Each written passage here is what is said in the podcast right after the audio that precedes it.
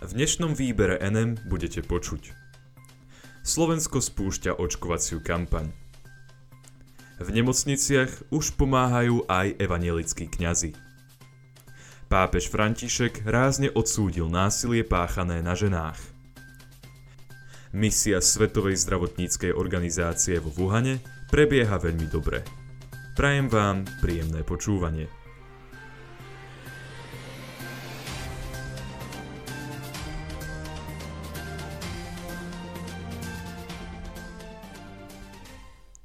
Vakcína je sloboda, po ktorej všetci túžime. Slovensko spúšťa očkovaciu kampaň. Ministerstvo zdravotníctva predstavilo kampaň, ktorej úlohou je podporiť očkovanie. Ústredným motívom tejto kampane sa stalo písmeno V v geste víťazstva. Má symbolizovať víťazstvo nad pandémiou, ktorá už od minulého roka ovláda Slovensko. Vizuálna časť kampane pozostáva z fotografií slávnych osobností, ktoré sú doplnené heslami podporujúcimi vakcináciu. Tvárami kampane sa tak stali napríklad prezidentka Slovenskej republiky Zuzana Čaputová, moderátorka Adela Vinceová, futbalista Marek Hamšík, infektológ Vladimír Krčméry, herečka Kamila Magálová či hudobník Ondrej Kandráč. Všetkým osobnostiam, ktoré sa rozhodli podporiť našu kampaň, veľmi pekne ďakujem – Robia tak bez nároku na honorár a s vedomím, že budú zaočkovaní v príslušnej fáze našej aktualizovanej očkovacej stratégie, povedal Marek Krajčí, slovenský minister zdravotníctva. Heslá, ktoré sprevádzajú fotografie osobností, sú na mieru prispôsobené tomu, o akú osobnosť ide. K futbalistovi Marekovi Hamšíkovi je napríklad priradený slogan Vakcína je víťazstvo nad zákerným súperom. Hudobníkovi Ondrejovi Kandráčovi slogan Vakcína je hudba, ktorú všetci chceme počuť. A k prezidentke slogan Vakcína je sloboda, po ktorej všetci túžime. Všetky vizuály majú niečo spoločné. Objavuje sa v nich gesto víťazstva, vystretý ukazovák a prostredník. V slovenských dejinách sme ním odprevadili do minulosti komunizmus a privítali demokraciu. Veríme, že dnes si s jeho pomocou takisto poradíme aj s koronavírusom, nad ktorým zvíťazíme a získame späť náš slobodný život bez obmedzení, povedal o tomto geste Marek Krajčí.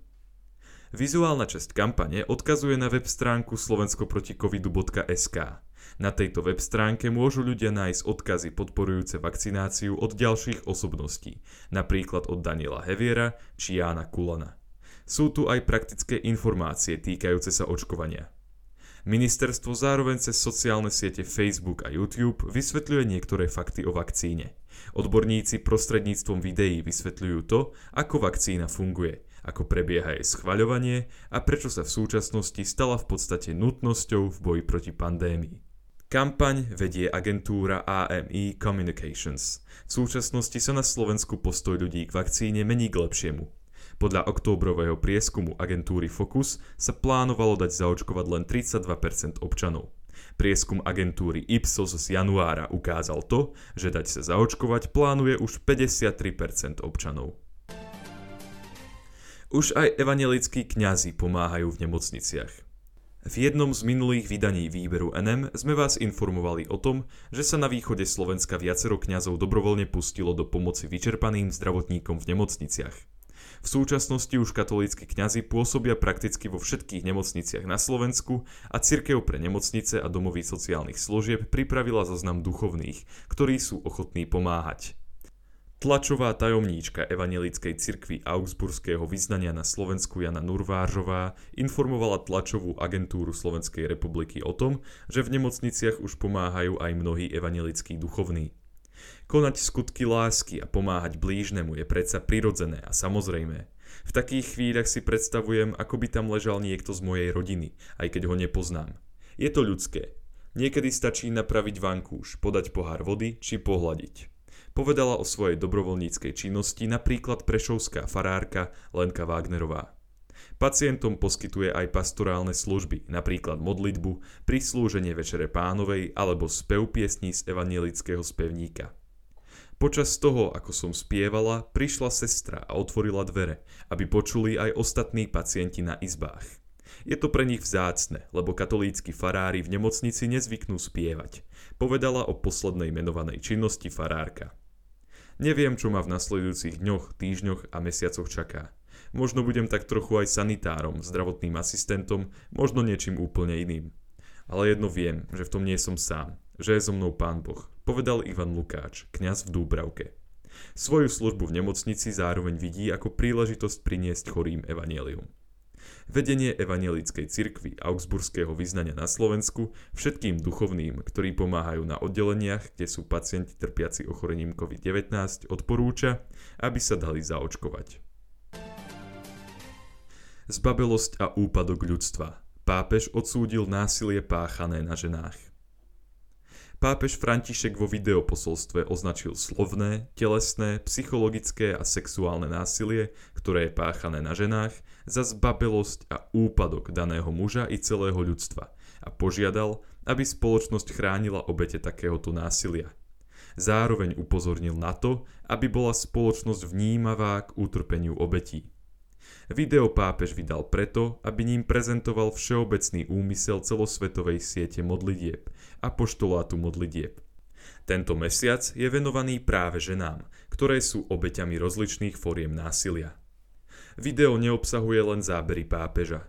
Jeho dramatického výtvarného spracovania sa zhostil talianský dizajnér Hermes Mangialardo. Zábery rozprávajúceho pápeža sa tak striedajú s animovaným filmom, v ktorom sa protagonistka vzoprie týraniu a zneužívaniu. Pápež vo videu hovorí aj o svedectvách obetí. Sú volaním o pomoc, ktorej si neslobodno nevšímať. Nemôžeme odvrátiť zrak na opačnú stranu. Pápež celej spoločnosti okrem praktických krokov na obmedzenie násilia páchaného na ženách odporúčal aj to, aby sa za obete násilia modlila. Nebolo to poprvýkrát, čo sa pápež František venoval tejto téme. Rozprával o nej aj 1. januára 2021, keď násilie páchané na ženách prirovnal k znevažovaniu Boha. V minulosti sa vyjadroval aj k sexuálnemu zneužívaniu mníšok či k vraždám žien v Latinskej Amerike, ktoré sa obzvlášť v tejto časti sveta mimoriadne rozmohlo. Tlačová agentúra Slovenskej republiky informovala o tom, že podľa Organizácie spojených národov denne na svete dôjde k 137 vraždám žien v domácom prostredí. Vyšetrovanie Svetovej zdravotníckej organizácie vo Wuhane prebieha veľmi dobre, tvrdia odborníci. Odborníci, ktorí sú v mene Svetovej zdravotníckej organizácie na misii v stredočínskom meste Wuhan, informovali o tom, že táto misia prebieha veľmi dobre. Cieľom misie je čo najpodrobnejšie preskúmať pôvod koronavírusu, ktorý spôsobuje ochorenie COVID-19. Informovala o nej tlačová agentúra Slovenskej republiky. Vyšetrovací tím Svetovej zdravotníckej organizácie už v meste absolvoval napríklad prehliadku Centra pre prevenciu chorôb zvierat provincie Chupej. Práve pred touto prehliadkou ich zastavili novinári, vďaka ktorým sa svet dozvedel o stave misie. Odborníci zároveň pre média potvrdili, že majú voľný prístup ku všetkým miestam, ktoré chcú preskúmať. Táto otázka bola pre prešetrenie okolností, za ktorých sa vírus SARS-CoV-2 rozšíril do celého sveta, prakticky kľúčová. Čína totiž až do polovice januára 2021 odmietala odborníkov pustiť na svoje územie. Správa o tom, že odborníci môžu slobodne preskúmať všetky miesta, ktoré budú považovať za epidemiologicky relevantné, je tak svetovými médiami vnímaná pozitívne.